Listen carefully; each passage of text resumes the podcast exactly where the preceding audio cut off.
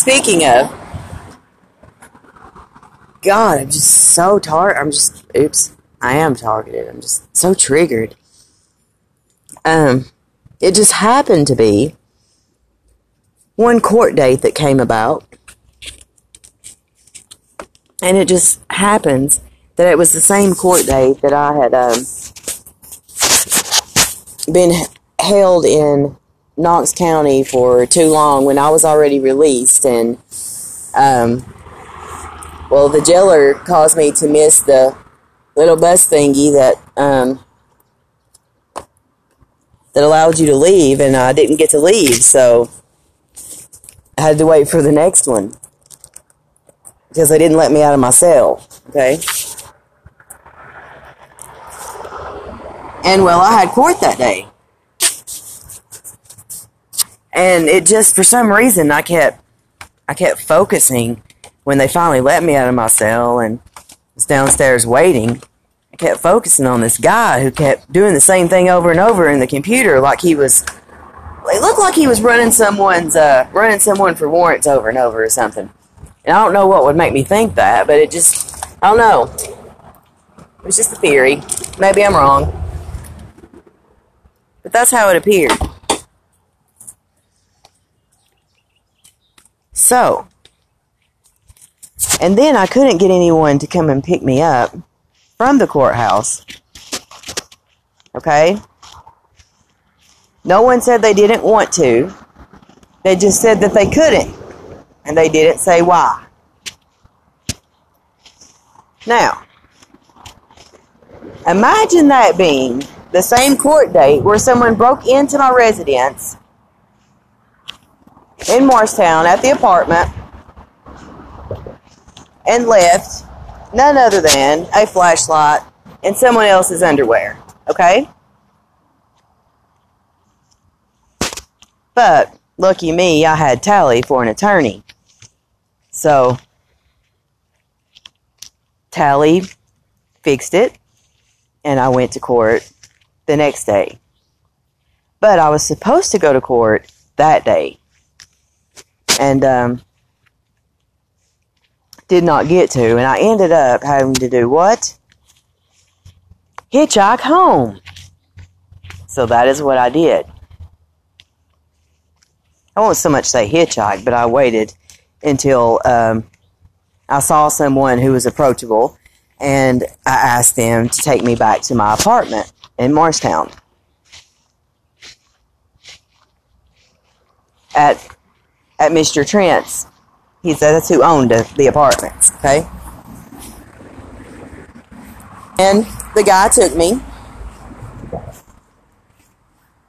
And I go in and I start to notice things or well, it wasn't the first time someone broke into that residence, I'll tell you that. But it was the most memorable time, I will say that. So, on top of that, I had um, narcotics in the house, okay? Because at that time I used, and before you start to blame me, Target, okay? Who can't get medical care?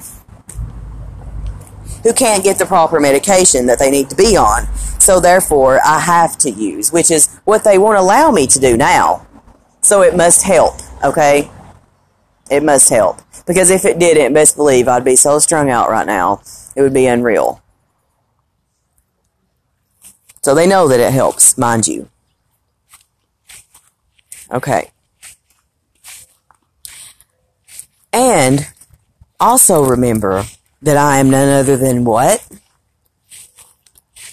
Mind controlled. Okay? And there are motherfuckers in my thoughts. Okay? As much as you would like to believe that that is a symptom of schizophrenia or any kind of personality disorder that you'd like to say, it unfortunately is not. And if someone watched me for a week, that would be so obvious it'd be unreal. But unfortunately, I have people watching me who are not allowed to instead. So, they knew that the narcotics were there, okay? In the bottom of my laundry basket. And what did they do? they leave those. And guess what it was? It was pain medication that I have been off for a very, very, very long time and had had started to use again because I didn't understand that well I was a target and that that was probably going to plunge me to my death. But that isn't the medication they stop me from using now because I don't want to use that because I know that won't help me. I'm not a moron. Obviously it wouldn't because they let me keep it, right? It was that and some pot. Okay? Now if it had just been the pain medic, if it had just been the pot, probably would have took it. But um it was the pain medication. So they wanted to make sure they left me that, okay? So they could leave me a way to die, I guess. I don't know. But um it was it was that that court date. The one where I was um there was a door opened at Jefferson Inn in in Jefferson City, Tennessee. Another um, well, dangerous Jefferson City, that area, and um, they were going to. There was another motel room door that was open that was not mine, and I'm so mind controlled. Did not know it then that I went in there and thought, I'll never forget what I how weird things were. It feels so much like it is now, and that um, I thought someone packed up all my shit.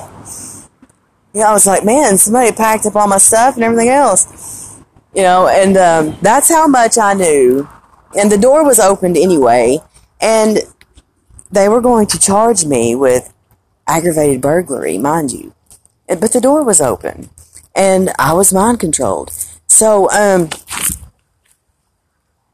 that nearly ruined my life, and it it cost um, thousands and thousands of dollars to uh, to fight that one.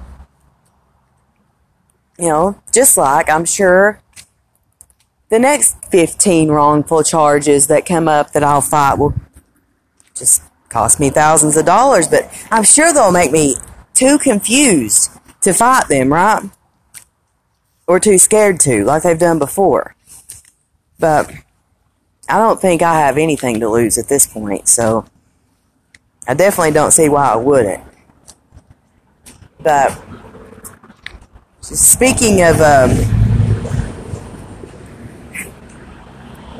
speaking of not being able to do what I need to do and want to do, speaking of being a mind controlled target, by the way,